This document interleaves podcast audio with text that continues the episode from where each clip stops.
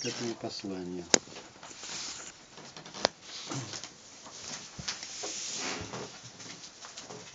Характер человека составляет тот особый напор, набор наклонностей и моделей поведения, который делает его той личностью, какую он из себя и представляет. Это мы сейчас поведем разговор о характере. О характере христианском. И вот в этом смысле личность каждого человека уникальна. Однако есть люди, имеющие довольно много общих черт, что позволяет психологам выделить определенные типы личности. Люди коммуникабельные и замкнутые. Люди импульсивные и пассивные. Люди навязчивые и скромные и так далее. Христиане тоже имеют определенную общность черт характера. Конечно, нельзя сказать, что все они должны быть одинаковыми во всех аспектах личности, личностной характеристики. И все же, если посмотреть на верных христиан, можно заметить, что у них есть нечто общее, в чем они существенно отличаются от мира. Эти общие черты можно назвать христианским характером. В чем состоит этот характер и как его развить в себе? И вот на эти вопросы и отвечать вот этот отрывок из, из послания Колоссянам 3 глава с 1 по 17 стих, где описывается процесс, состоящий из трех шагов. И вот мы рассмотрим вот эти шаги. Шаг первый. Осознать главную мотивацию изменения жизни. Это наши новые отношения с Христом. Это вот является первым шагом. предыдущей главе, в послании же Колоссянам, 2 глава, 8 стихе, Павел, видя нависшую над ними угрозу влияния учителей еретиков, предупреждал, «Смотрите, братья, чтобы кто не увлек вас философией и пустым обольщением по преданию человеческому». Эти лжеучителя, видимо, учили смеси языческой философии, которая была тогда распространена, и иудаизма. Какие их постановления были? Не прикасайся, не вкушай, не дотрагивайся. Что по заповедям и учению человеческому. А значит, они абсолютно неэффективны и имеют, как сказано в Колоссянам во второй главе, в 23 стихе, только видимость мудрости в самовольном служении, смиренно мудрее и изнурение тела в некотором небрежении о насыщении плоти. Можно с уверенностью сказать, что и сегодня эти проблемы также актуальны. Что же может служить эффективным барьером на пути греха? Павел отвечает на этот вопрос в третьей главе, которую мы с вами отметили. Сейчас с первого четвертый стих прочитаем.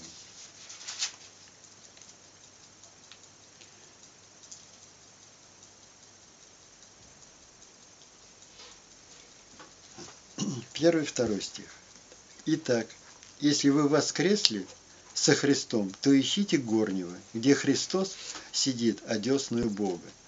О горнем помышляйте, а не о земном. Далее, стих 3. «Ибо вы умерли, и жизнь ваша сокрыта со Христом в Боге». То есть, э, так как мы умерли, и наша жизнь скрыта с Христом в Боге, то мы и должны помышлять о небесном. Или, как тут первых двух стихах сказано, искать горнего. И стих четвертый. Когда же явится Христос, жизнь ваша, тогда и вы явитесь с Ним во славе.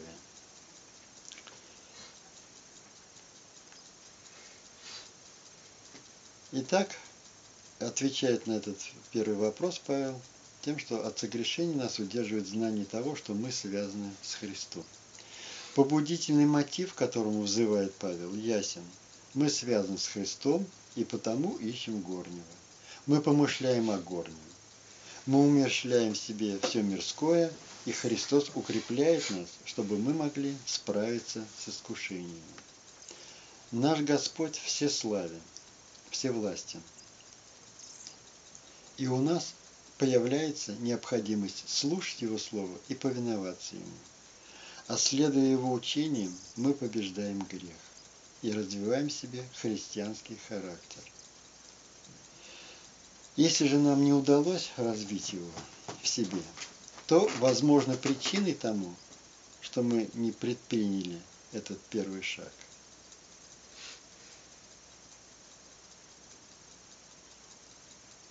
Значит, мы руководствуясь неправильными мотивами.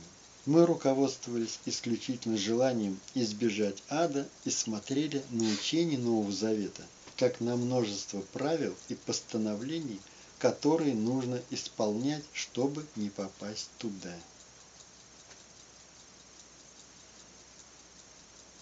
Такой подход к христианству имеет, как сказано в Колоссянам 2 глава 23 стих,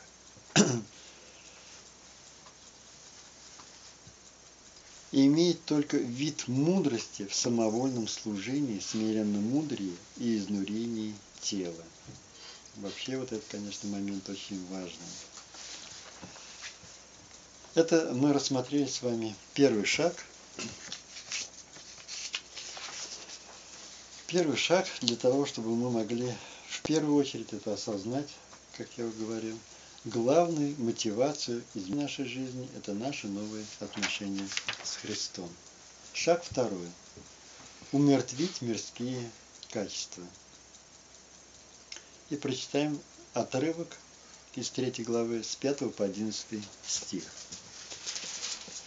Итак, умертвите земные члены ваши, блуд, нечистоту, страсть, злую похоть и любостяжание, которые есть идолослужение, за которые гнев Божий грядет на сынов противления, в которых и вы некогда обращались, когда жили между ними. А теперь вы отложите все – гнев, ярость, злобу, злоречие, сквернословие уст ваших. Не говорите лжи друг другу, совлекшись ветхого человека с делами его и облегшись в нового, который обновляется в познании по образу создавшего его, где нет ни Илина, ни Иудея, ни обрезания, ни необрезания, варвара, скифа, раба, свободного, но все и во всем Христос. Обратите внимание, Павел говорит, что мы должны умертвить мирские качества, как сказано в пятом стихе. Отложить их, как сказано в восьмом стихе. И чтобы мы сбросили себя свою прежнюю суть, как написано в стихе девятом. То есть все греховное. Не думайте, что мы сможем существовать с мирскими качествами и жить в Боге. Избавьтесь от них. Итак, согласно прочитанному, необходимо первое – уничтожить грехи похоти, это умертвите земные члены ваши, блуд, нечистоту, страсть, злую похоть, как мы уже прочитали. Что такое здесь блуд? Здесь блуд может переводиться и как разврат. Нечистота, как все мерзости и непотребства. Страсть может переводиться как злые желания и вожделение а злая похоть как злое желание и низкие стремления. И все эти качества характеризуют наш мир. Обходиться, обходится ли э, хоть, хоть одна телевизионная передача, особенно какая-нибудь там мыльная опера, как называют многосерийные наши сейчас фильмы, без большой порции блуда, нечистоты, страсти и злой похоти.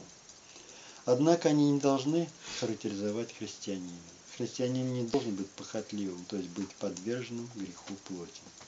Кроме того, христиане должны избегать ситуаций, которые могут возбудить в них вожделение, и избегать делать то, что может стимулировать к вожделению других.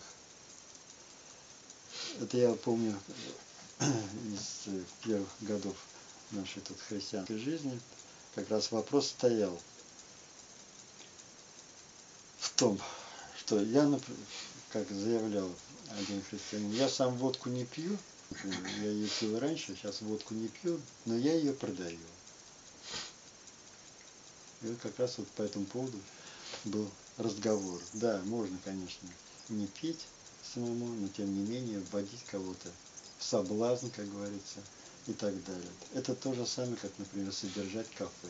Об этом тоже у меня в свое время разговоры с владельцем этого кафе был тут по этому поводу, что когда, когда христианин даже просил молиться за то, чтобы это кафе процветало, функционировало, как говорится, приносило прибыль большую и так далее. А кафе, в общем-то, если так разобраться, это тоже своеобразный рассадник вот этих всех и блудов, и нечистоты, и страстей и так далее. В общем-то, они связаны, потому что все это, раз связано это с выпивкой, значит, естественно, все это присутствует. Вот. А христиане, в общем-то, должны как раз избегать таких ситуаций, когда могут или соблазнять кого-то, или могут возбуждать в них вожделение. И здесь мы имеем мощный побудительный мотив сторониться порнографии, избегать таких мероприятий, как провоцирующие вожделение танцы, и должны, если, то, э, если коснуться одежды, то и скромно одеваться. Это первое, что мы прочитали.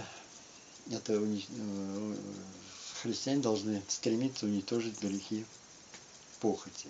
Второе – отбросить грех жадности. В стихе, во второй половине стиха пятого мы с вами читали «Умертвите, умертвите» любостяжание, которое есть идолослужение. Часто стимулом для современной торговли становится жадность, желание чужого. Кстати, под таким названием появилась даже телевизионная передача. Интересно, что жадность Павел называет идолослужением. Это не говорит, что современные люди поклоняются тельцам или даже каменным идолам, но идолопоклонство, о котором говорит Павел, тем не менее весьма распространено. Люди ставят приобретение материальных благ выше Бога. Так что сами эти блага становятся их Богом. Но мы знаем, что это алчность, грех, и за все это грядет Божий гнев. Третье. Избавиться от грехов гнева. Павел в восьмом стихе в первой половине говорит, а теперь вы отложите все, гнев, ярость, злобу. Гневаться не всегда грешно, так в Ефесянах 4 главе 26 стихе написано. «Гневаясь, не согрешайте. Солнце да не зайдет во гневе вашем». И мы, э, особенно в этом в Ветхом Завете, частенько встречаем такие отрывки, где, где Бог сам проявляет определенный гнев и так далее но этот гнев, он не всегда является грешным. То есть возникший гнев, гнев необходимо быстро гасить, чтобы не совершать грехов. В смысле, если дать ему развитие дальше этому гневу и вовремя не остановиться, тогда уже пойдет тот самый грех. Надо помнить, что любой гнев может привести к злодеянию. Павел также говорит, что мы должны отложить ярость и злобу. То есть мы должны не только не терять самообладание, но и не вынашивать недобрые чувства, не таить злобу в сердце против тех, кто обидел нас. Четвертое. Умертвить грехи языка. Это мы с вами продолжаем все разбирать этот отрывок с, это, с 1 по 14 стихи. И в стихах 8, второй половине и 9 стихе написано, «А теперь вы отложите злоречие, сквернословие уст ваших, не говорите лжи друг другу». Так Павел пишет, потому что в прошлом колоссяне жили по мирским законам, вращались среди безбожников и сами таковыми являлись. Поэтому были виновны, виновны во всевозможных грехах. Теперь же, в соответствии со стихом 10 и 11, христиане должны сбросить с себя свою прежнюю суть, это ветхого человека, как там написано, и принять новую, в которой господствовал бы Христос, а не мир. Это все мы с вами разбирали сначала шаг первый, затем шаг второй, который касается умершления мирских качеств. И шаг третий – это облечься в христианские качества.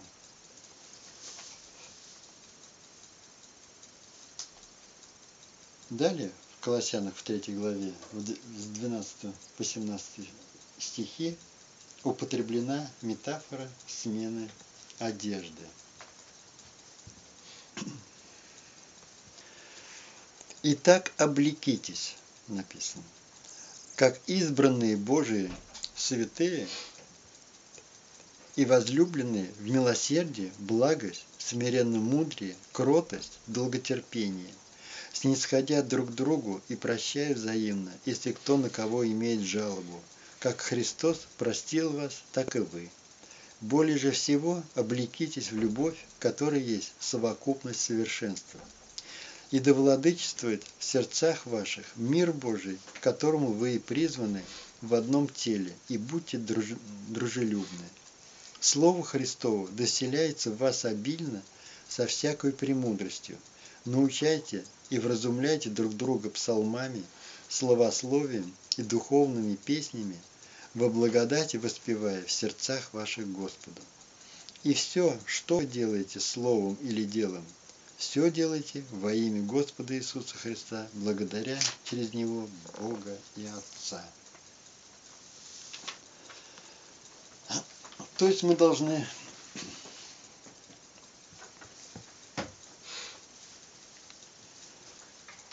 умиротворять те самые качества, которые когда-то характеризовали нас, и мы должны одеваться вот в эти новые христианские качества. Другими словами, стать христианином все равно, что стать подданным другого царства. Или все равно, что родиться заново. Или все равно, что воскреснуть из мертвых. Или все равно, что облечься во Христа а на небесах спасенные облекутся в белые одежды. О чем сказано в книге Откровений в 7, 7 главе, 13 и 14 стихи. И начав речь, один из старцев спросил меня, «Сие, облеченные в белые одежды, кто и откуда пришли?» Я сказал им, ты знаешь, господин?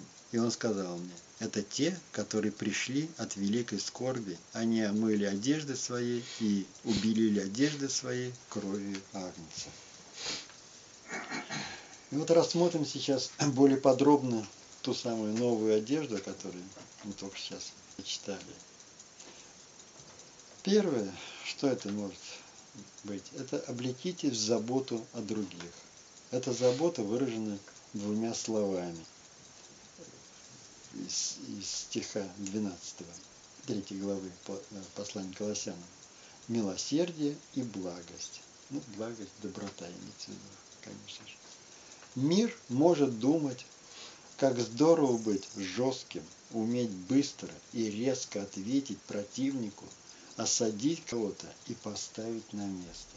Это самая, кстати, распространенная тенденция в этом мире – ответная такая реакция на любое неблагоприятное для себя какое-то событие. Христианин же наоборот, всегда старается облегчить жизнь всем, с кем встречается. Это облечься в заботу о других. Другое, другой момент. Облекитесь в смирении.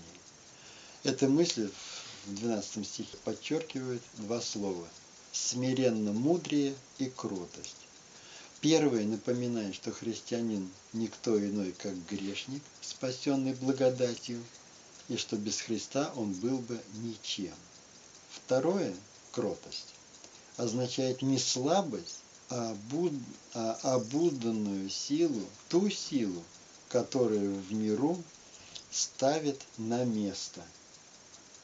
Демонстрируя же кротость, христианин просто мягко обращается с другими.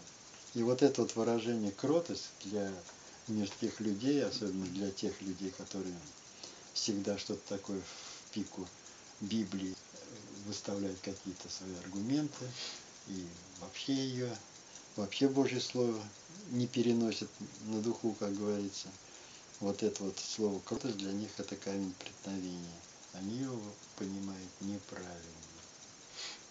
Если бы они его понимали правильно, то чтобы обладать этой самой кротостью, о которой мы только сейчас с вами разговаривали, как раз надо иметь огромнейшее и силу воли, и мужество, и так далее. А не то, что они имеют в виду. Дал по одной щеке, подставь другую, как они всегда говорят. Вот тебе и, и все христианство. Слабость. Третье. Облекитесь в подобающее отношение к тем, кто разочаровывает и обижает нас. В том же стихе 12 Павел призывает к долготерпению. Смысл этого слова заключается в стойком переносе тяжких времен. Христианин не должен терять своей веры, когда возникают трудности.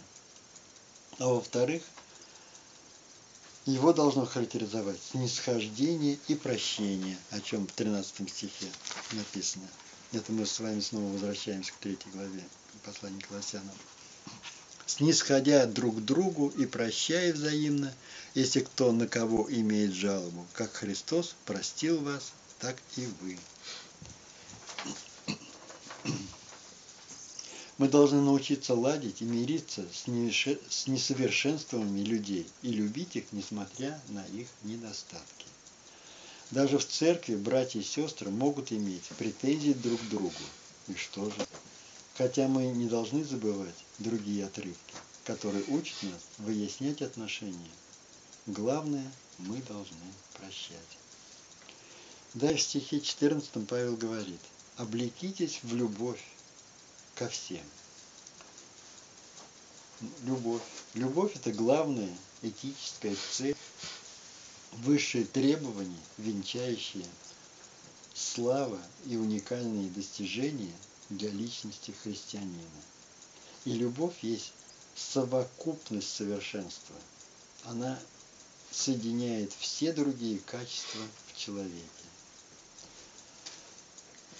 Далее. Облекитесь в дух и поведение, укрепляющие церковь. В этом стихе 15-16 мы с вами уже читали.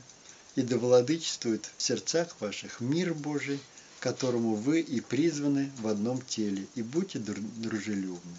Слово Христово да вселяется в вас обильно, со всякой премудростью, научайте и вразумляйте друг друга псалмами, словословием и духовными песнями, во благодати воспевая в сердцах ваших Господа. Так что на основе всего вот этого сказано, можно себе представить, что христианскую общину в первую очередь должна характеризовать миролюбие. Когда все христиане будут в мире с Богом, они будут и в мире друг с другом. Также христианскую общину должно характеризовать и совместное служение и поклонение, включающее прославление и коллективное благодарение Господу. Но все это, естественно, конечно, должно быть у христиан, искренне старающихся служить Богу. И в заключение можно сказать, итак, по каким приметам можно узнать, человеке христианский характер, о котором мы с вами говорили. В жизни этого человека преобладает духовное, а не земное. Он постоянно помнит, что Христос сделал для него. Его цель – стать таким, каким его хочет видеть Христос. Он, христианин, сострадателен, добр, смирен, кроток, терпелив, снисходителен, умеет прощать и любить. Он живет в мире с собой и с другими. Он всегда благодарит Бога. Короче говоря, человек с христианским характером прилагает все силы к тому, чтобы исполнять написанное в 17 стихе. И все, что вы делаете словом или делом, все делайте во имя Господа Иисуса Христа, благодаря Него и Богу Отца. Спасибо.